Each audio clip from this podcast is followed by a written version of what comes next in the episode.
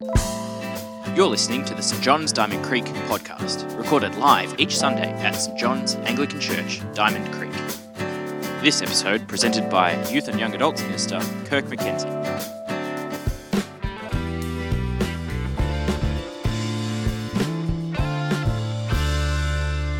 It's our third in our series on Jesus and the Spirit, so that's what I'm going to be talking about tonight and finishing off the series, as well as Q and A um, from you guys later on in the service. You can ask questions about anything we've talked about in the last three weeks. I was reflecting on my childhood uh, recently, and, and one of the things that I learnt when I was growing up was that you can't always trust adults. Uh, adults don't always tell you the truth, and um, I just need a volunteer here who's a mum. Can I just have a mum come and stand up? You don't have to do anything. You just have to uh, come and stand on the stage for me. Mar- Margaret, come, come on up. So, one of the things that mums might have told you when you were growing up was that they have eyes where? In the back of their head. So, we're just going to test this out right now. So, Margaret, if you can just face forward and please tell me how many fingers am I holding up? Three. So,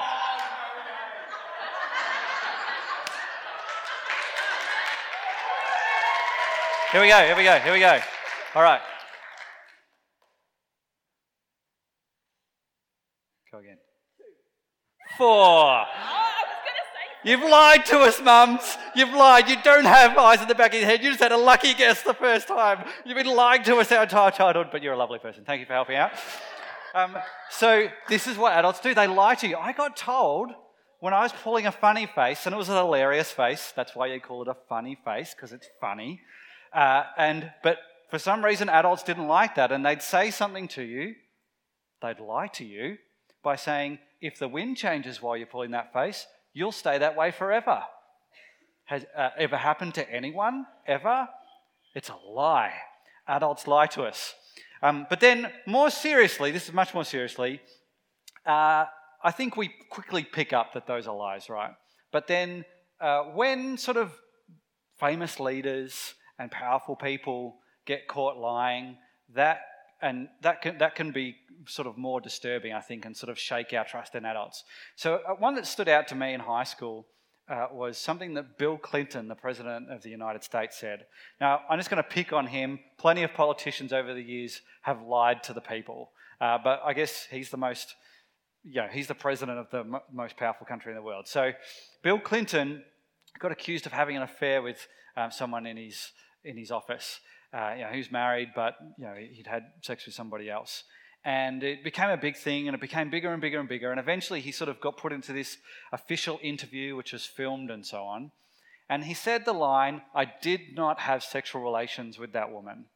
So he said this very clearly this is the truth. America, I did not have sexual relations with that woman. Thing is, he did. He did. And so it came out later, and sort of eventually he admitted, admitted, that he did. But the way he got around it, the way he said, No, I, I did tell the truth, I didn't lie, was he said, Well, I have this definition of the word sexual relations, which includes these sort of sexual relations, but not that one that we did. Uh, and everyone else went, Seriously, dude? Everyone else considers that sexual relations except you. But he lied about it, this huge controversial thing, leader of the most powerful country in the world, and he lied you know, on camera and everything, right? So who do we trust? And then, of course, plenty of leaders have done this, plenty of powerful people have lied for whatever reason to protect their reputation or to protect their business and so on. And so I would understand if you're a young person here today that you might go, you know, I'm not sure whether I can actually trust adults and what they say. It seems like it's hard to trust people these days. When are they actually telling the truth? Now, if you've been with us for the series so far, you'll know that um, truth is a big theme in uh, this section of the Bible that we're looking at. Uh, if you've missed it, we do podcast our talks, so you can jump on the internet and catch up on the last two. But we're looking at this section in the book of John, which is mainly words about words from Jesus. So the vast majority of words written down between chapter 13 and chapter 17 is Jesus speaking to his 12 disciples, his closest friends. And so in verse 14, Jesus, uh, sorry, chapter 14, verse 6, Jesus says the famous line, I am the way, the truth, and the life. So he's not just claiming to have a bit of truth or to be a bringer of truth, he claims to be the truth. And then three times, Jesus makes a reference to the Holy Spirit. And, uh, and he refers to the Spirit as the Spirit of truth once in each chapter. So, chapter 14, verse 17, chapter 15, verse 26, and chapter 16, verse 13, he refers to the Spirit as the Spirit of truth. And in chapter 14, verse 26, have a look at that with me, he connects himself and the Spirit together, where he says, But the advocate, the Holy Spirit, so the advocate's a nickname for the Holy Spirit effectively, whom the Father will send in my name, will teach you all things and will remind you of everything I have said to you. So Jesus is about the truth, and the Holy Spirit is about the truth, and they're about the same truth. So it's not like Jesus came to earth as a man and preached some truth, and then the Holy Spirit came and started t- telling some different truth, alternate facts or whatever. It doesn't work that way. That actually the Spirit's job is to continue telling us the truth that Jesus brought in the first place. So they're very deeply connected. Uh, generally, the Spirit and, the, and, and Jesus are very connected, and particularly around this idea of truth. Now, we talked about this last week. Sam, when he preached, talked about Jesus being the source of truth. What I want to do today is talk about how that actually impacts the day to day living of our lives. Christians are sometimes referred to as people of the truth, sort of this name that got picked up over the years. And um, th- this is what I really want to think about. Like, how can you, how can we build our life and make decisions based on the truth that God gives us? This will always be a relevant topic for anyone who's taking Christianity seriously. But I think, particularly at this time uh, of history and in the place that we live in, because I would say that truth in our culture is at a bit of a crisis point. As I said, it's hard to trust adults. Um, but then I think just with the way communication's going and all this communication we can hear mainly through the internet, uh, is that again, it's even harder to work out what's true. And most of the people who are sending us messages have some sort of motivation behind it. It's not necessarily an evil motivation, but there's some sort of bias. So company, companies want your money. So they'll say, This is true, but d- deep down, the reason they're telling you that's true is because they want your money. Or people might want you to follow them. They might want your praise or your admiration or to, you to follow them or something on social media or something. And so they want that from you as well. So they'll give you the truth from that perspective. Or maybe just friends or people um, have relational needs that they want to get from you. You know, so you'll fulfill some sort of intimacy need for them or um, help make them more popular or something. And so again, it's like, okay, what, what's actually true? What are people saying about life that we can actually go, that's definitely true, and I can build my life on that? And that's really tricky. Then we've got to throw in this idea of subjective truth. Um, so this is where truth varies from subject to subject, meaning varying, varied from person to person. Let me give you a couple of simple uh, examples that demonstrate this. Who here believes that the statement dogs are better than cats is true? Hands up. Yeah. All right. So we got a boo. All right. So lots of people would, you know, lots of people would say yes, dogs are better than cats, but some people would disagree. I'm sure. Anyone think cats are better than dogs? Yeah. There we go. So um, there's some numbers as well. And then other people wouldn't really care. What about this? Um, chocolate ice cream is better than strawberry ice cream. Who's with me? I tricked you. I actually prefer strawberry. But um, here's the thing your preferences with these sort of simple things and what you believe to be true, um, it's very much down to your individual experience of life so far. So your taste buds, and uh, you know maybe you've had ex- have had positive experience with dogs and not with cats, or vice versa, or whatever.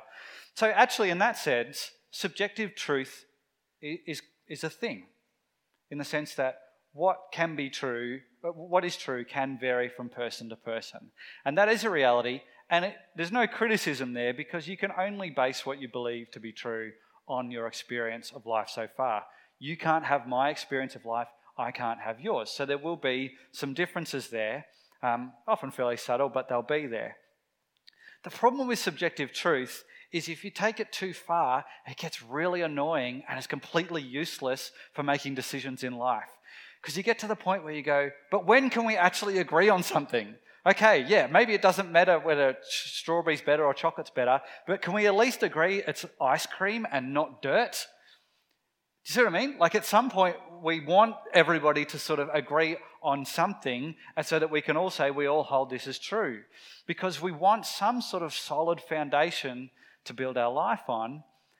And yet our culture loves subjective truth and loves using subjective truth to try and manipulate different things to happen. Um, one of the worst users of subjective truth or like uh, exploiters of subjective truth is Obi Wan Kenobi in the Star Wars movies. Now, I'm going to blow a key plot point in the original Star Wars trilogy right now. So, um, look, you've had three decades to watch it, so I, I think you'll be all right. Okay, so original movie, episode four for some stupid reason, but the original movie, the first movie that came out, um, Obi Wan Kenobi is the wise Jedi master, and he takes on his apprentice, the farm boy Luke Skywalker. And he's going to guide him and teach him. And, and he's, Obi Wan's set up as this mentor character. And then Luke, who's never known his father, knows that Obi Wan did know his father. And so he asks him about him, What happened to my dad? And Obi Wan says to him, Well, he was murdered by Darth Vader, who's like the big villain in Star Wars. And Luke's sad about that. He's like, I need to get Darth Vader for that. Darth. And then you get to the second movie, and a big reveal happens when Luke confronts Darth Vader. You killed my father. And he's told, No. Darth Vader says, No, I didn't kill your father. I am your father. One of the great movie twists of all time. Devastates Luke. He's, he's stunned by it. Oh, he throws himself into a giant pit, somehow survives. And then we come to the third movie, Return of the Jedi, and Luke gets to meet up with Obi Wan Kenobi in ghost form. Star Wars is ridiculous when you say it out loud. But anyway, so Obi Wan Kenobi um, and Luke gets to confront him. And if our computer is now working, we're going to watch the, the conversation they have uh, to uh, see what Obi Wan says in response. True from a certain point of view. No, dude, you lied. you just lied. you know, you didn't want him to know, so you lied to him instead of telling the truth. But this truth from a certain point of view has become very popular, and now it allow it's basically an excuse for lying.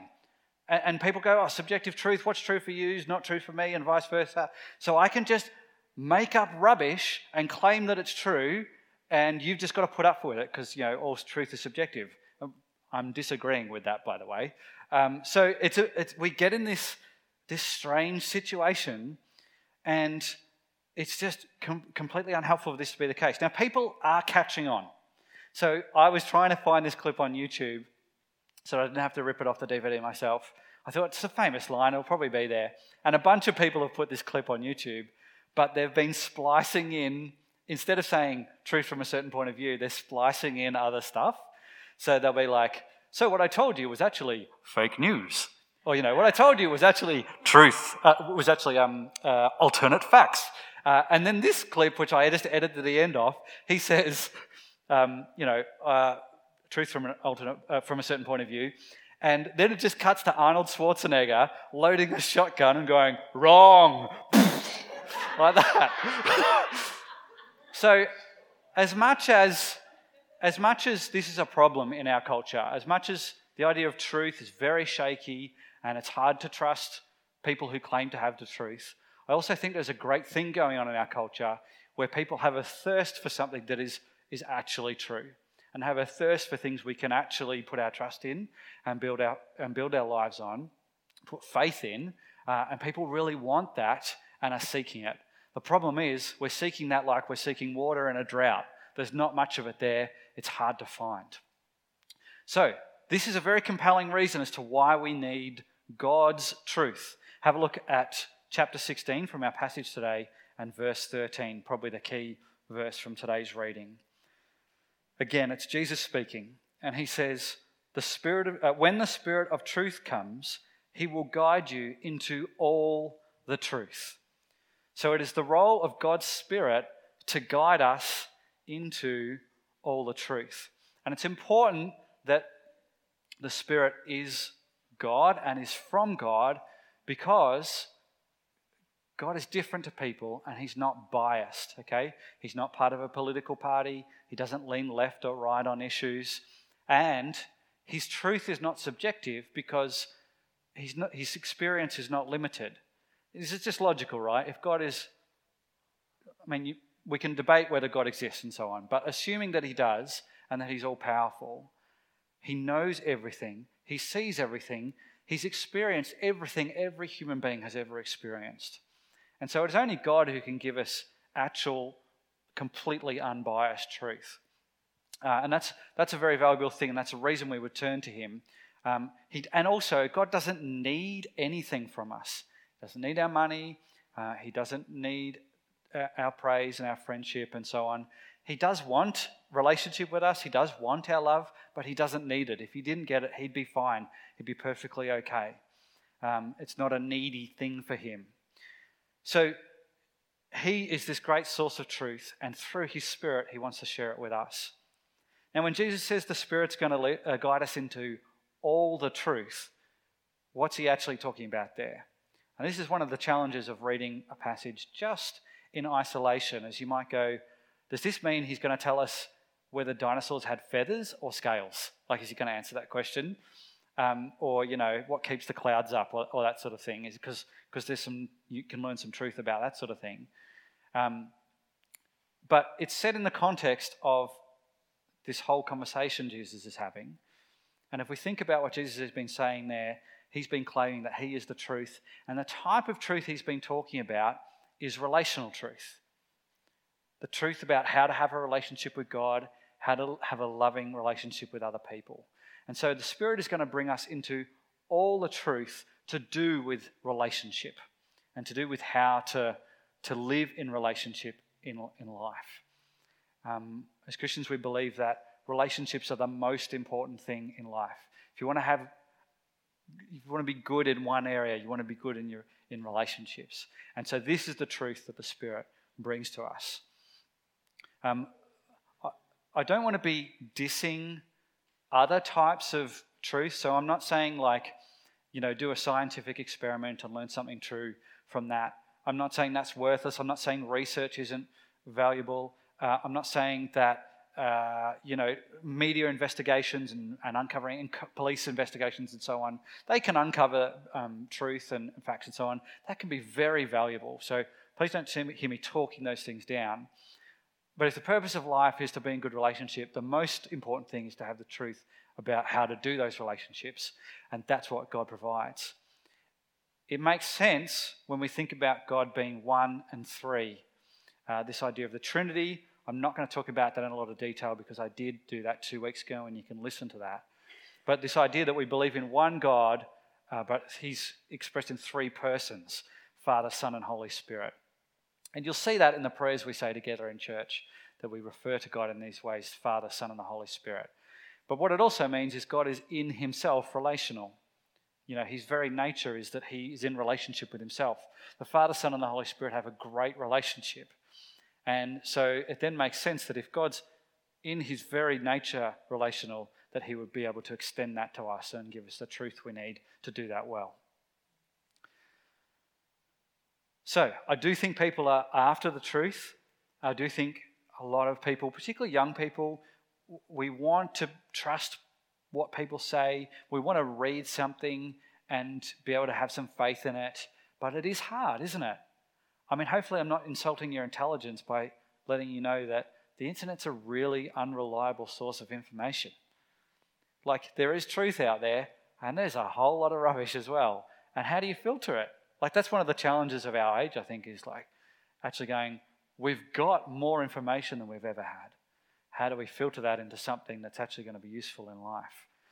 And so God will help us cut through all that, help us to not just follow the crowd and do what everyone else is doing, but to tap into the source of all truth, Jesus, who's, who's giving it away for free. Um, and, and doing that both through the Bible, where we've got God's words written down for us, um, and particularly the words of, of Jesus and, and all the preparation for Jesus coming is in the Bible. And then we've got the Spirit who um, uses that and adds to that and guides us in understanding that more deeply. What I wanted to do is to talk practically about ways the Spirit helps us to know the truth and to make decisions based on that truth. I'm going to base it off three sentences in today's passage. The first sentence is in chapter is in verse 12 of chapter 16, where Jesus says, "I have much more to say to you, more than you can now bear." So he's talking to his friends, talking to his 12 disciples. He's laying some pretty heavy news on them. He's been talking about how he's going to die, he's going to rise again, he's going to leave. Um, they're talking about big topics. And right here, there's this nice little relational moment between Jesus and his disciples where he's like, I want to tell you more. I want to just load you up all the truth, but I'm going to go at your pace. I'm not going to give it all you all now. It's going to be too much for you. And so, like, I'm, we're going to stagger this out and you're going to learn it as you go. Um, personally, I believe that's the way God works with us as well, not just with his 12 disciples, that he'll take it at the pace that we can manage. Uh, so, for this reason, you know, if you're considering becoming a Christian, now this is something you're investigating. I have heard people say, but I just really need to answer all my questions. And then I'll be able to into that relationship with Jesus? Well, you will never answer all your questions. That's not going to happen. Um, but God will reveal to you what you need to know uh, at the pace that you need to receive it. Um, likewise, you don't have to correct all your, your behavior to be perfectly in line with what God wants. Again, even people who've been Christians for a long time are still working on that. So it's not about getting perfect and then becoming a Christian. Uh, it's about starting that relationship, and then God will work with you at the pace that works for you, uh, the, the pace that you need, anyway. Second sentence, verse 13. We've already read this one. But when He, the Spirit of truth, comes, He will guide you into all the truth. I like the word guide in there. I found it helpful to picture this in my mind. Um, a number of years ago, I went to Egypt and they've got lots of ruins there, you know, old tombs and pyramids and all that sort of stuff. And you can walk around and you can learn a little bit from just looking at it. What is picture writing called hieroglyphics? Is that the Egyptian writing? So, so, so you can look at that and you can go, oh, that's cool, hieroglyphics. But you don't know what it means. Like there's all these stories on the walls there. And so because I'm really tight, um, we never like hired a, a guide to, to help us or you know, show us around or anything. Uh, we just wander around and try and sort of work it out ourselves. But the people who had a good guide with them got such a better experience of walking around those ruins and learning about the history because the guide could read the hieroglyphics, could tell you the history, set the scene for you, who are the people that were involved, and all this sort of stuff. And so, to, having a guide was way more useful in learning about that thing that happened a long time ago uh, than if you've got no one to guide you, if you've got no one to give you the prompts you need and say, let's go here next, and here's the information you need to understand this. But it's the Holy Spirit's job to guide us into all the truth that God wants to give us. And I like that idea of that tour guide, just helping us and showing us what we need at the right moments and taking us through. What it also, I think, shows us is that um, it's not like Oh, no, I'll come to that in a moment. I'll come to that in a moment. So there, there, there's the idea of the Spirit guiding us into all truth. Then the last sentence I want to focus on is the second half of verse 13. Jesus says, He will not speak. So he's talking about the Spirit. He will not speak on his own. He will speak only what he hears, and he will tell you what is yet to come. Now, again, this is reminding us that the Spirit is not some separate spooky ghost from Jesus. It's not like the Spirit comes in and goes, Well, Jesus told you this, but really the secret information is this. The Spirit um, is from Jesus, He speaks what He hears, uh, and let's think about that for a moment. Lots of people are a bit scared of the Spirit. There's a fear of the Spirit working in their life in one way or another. Uh, I certainly have had that at times in my life. But the thing that helped me to overcome that fear was to realize just how integrated the Spirit and Jesus are. Because if we think about Jesus, He's the one who died for us because He loves us. He loves us so much, and He wanted our sin and, and all our evil to be dealt with. So He sacrificed Himself so that could be happening. He's the one who brings us that spiritual freedom so we can have a relationship with God. He's the one who wants us to have all these great, loving relationships with other people. He's the one who blesses us in that way. He's the one who sent the Spirit. Sometimes we think of truth as something that we can use like a, like a whip, like a slave driver using a whip. You know, you got that wrong. Whoosh, take some truth, sort yourself out. You know, oh, that's a dumb question. Here's some truth to show you shouldn't have even asked it. Know, and we actually think of truth like that. But when we put the truth in the perspective of Jesus' life, death, and resurrection, and that He's the one, He's the source of truth, and He sends the Spirit to continue that truth, we don't think of truth like that. We have truth and grace together. Grace is this idea of an undeserved loving gift. So God gives us, He's the ultimate giver of grace. We don't deserve to have God's love, but we have it anyway. And so Jesus ultimately is the bringer of grace and truth. In fact, in the first chapter of the book of John, uh, Jesus is described as um, coming in grace and truth. So when we have that, then we're not sort of getting beaten down by the truth. It's a very different sort of experience. And yeah, you'll read the Bible and you'll be challenged by things, absolutely. But it won't be a case of like, oh, I might have this wrong or I might be behaving a way God doesn't want me to, therefore he hates me.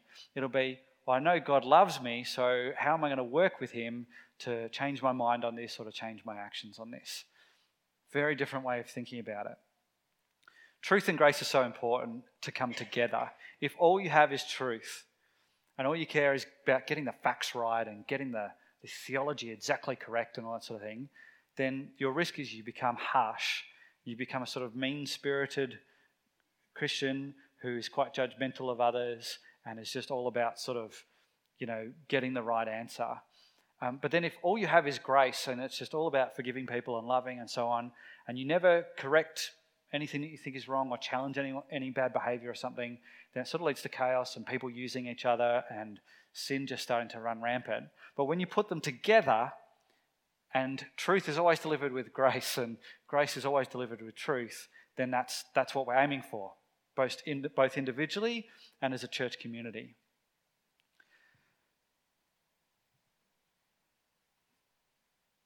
The Bible delivers us truth and grace. The Spirit helps us to understand that and apply it in the different areas of life.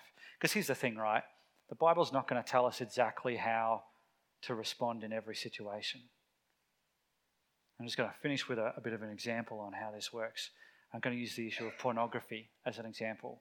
Because I have heard, particularly in this congregation, so this is just for regulars, but I do find that sometimes what we do is we've got a question about a, a more modern issue, and we go, oh, I wonder, wonder, what the Christian response to that is. Quick, quick glance, uh, doesn't seem to be mentioned. I'll just follow the crowd. I'll just do what everyone else is doing. Well, there's some weird bit in here, but it seems pretty old. It's probably just too old. I'll just ignore it. And so, actually, what we're not doing there is seeking God's truth. We're just trying to make God sort of support our own truth, and that's a dangerous thing. Um, so, let's take the, uh, the, the, issue of pornography. Uh, I guess technically, pornography would have existed in Jesus' time in sort of illustrated form, but since the, inve- the invention of video and then the internet, it's just gone to this whole other level. So, understandably, Christians go, well, what's our response to this? What's a Christian ethic when it comes to pornography. And you read through the entire Bible and you go, pornography is not mentioned once. Some issues, this is mentioned. Like some questions you'll have, and you'll go, oh, I wonder what the Bible's got to say. You'll find a passage that deals with it directly, tells you exactly what to believe and exactly how to live, and you can just go, great, I'll just put that into practice. But sometimes that doesn't happen. It doesn't happen with pornography. So what do you go? Just go, oh, I'll just do what feels best. Just follow my desires. Well, no, we actually go, no, we're going to trust that the Spirit's going to lead us into all truth. He's given us God's word. So we delve a bit deeper. And we actually go, well, what are, what are the connected issues here? Issues of how we um, behave sexually, what we um, should do sexually and what we shouldn't do, um, the way we treat other people, um, what do we sort of look at, what do we allow to come into our minds and into our hearts, um, what do we allow to shape our thinking, and so on. And then you might even learn a little bit about the pornography industry and go, actually, a lot of the people in that industry are, quite poor and they're sort of used by the industry and um, manipulated and they're often not very educated and sort of they're quite almost victims. Well, some of them are, definitely. And you might go, oh, and then you look at the way the Bible teaches us on that and um, you go, oh, that's, that's not great. And Jesus certainly seemed, would have wanted to be on their side and helping them out of that situation. And so every, I've talked to, you know, lots of people um, who have looked at pornography from, a, pornography from a Christian point of view, and every single one of them has come to the conclusion that it's no good. It's not something we want in our lives. It's not something we want to be watching. And actually, it's something we should act, actively speak against because of the way it oppresses people and the way it misrepresents sexual relationships in a way that God doesn't want us to be doing it. But it takes time to get there. It takes prayer, it takes self reflection, particularly if you're someone who's watched pornography or might even be addicted to pornography. There'll be the fact that, well, you might be intellectually learning things, but you still need help to actually put that into practice. That's where you can turn to the Spirit, ask for God's help, get the strength that you need, ask people to pray for you. Um, it's a spiritual thing as well as just an intellectual thing. You guys know this, don't you? You can think one thing, it doesn't necessarily affect, translate into changing your emotions or your actions. There's more going on than that. And so the Spirit helps us to do that. I hope that example helps you. Um, some, I say some issues, I, I don't have as clear answer on that.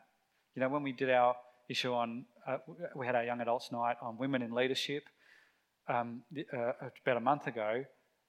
There was two sort of camps that people could go in, and we did agree that whilst you know our church go, goes in one particular direction, that we did believe people could be genuine Christians and disagree with us.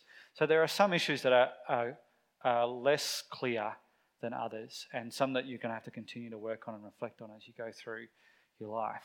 But um, just because it's a bit unclear or it's a bit grey doesn't mean we do our very best to move into all that truth and to ask God to reveal it to us. I want to finish by praying for us. It's going to be a pretty simple prayer. Just going to ask the Spirit to guide us into all the truth that God's got for us. If you're a Christian, I guess that means that you'll be seeking to be further transformed by God's truth. You know, continue to become more like Jesus in the way you live and the way you think. If you're not a Christian, I'm basically going to be asking that God would reveal himself to you and show you something that is true about himself. I won't talk much in this prayer. I'll leave a bit of fair, fair bit of silence. So I encourage you just to um, sit with that and see if God's got something to show you tonight.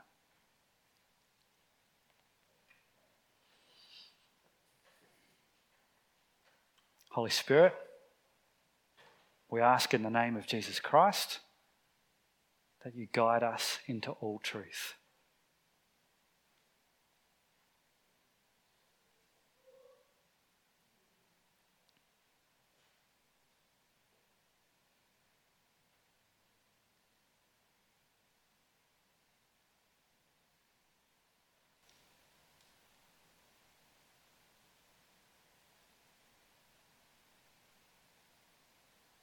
We thank you for the Bible where your truth is written down.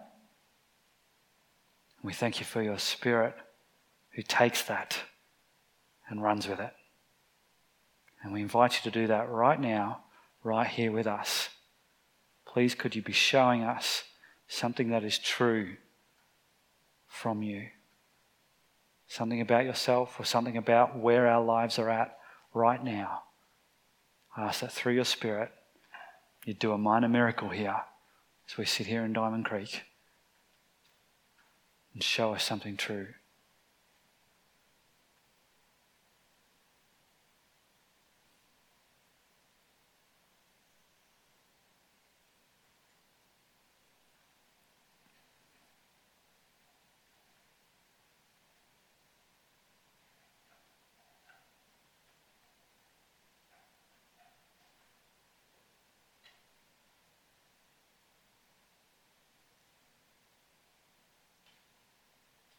Jesus, we thank you for your love and your, your grace and your truth.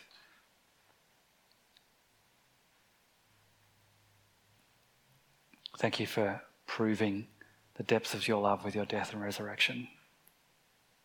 I pray now that you would fill each of us with your spirit so that we can know that love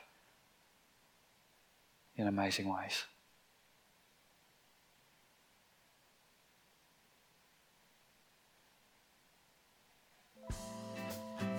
Thanks for joining us. If you've got any questions about this podcast, connect with us on our website, stjohnsdc.org.au, or at facebook.com slash stjohnsdc. Don't forget, you can join us live in Diamond Creek every Sunday at 9.30am and 6pm.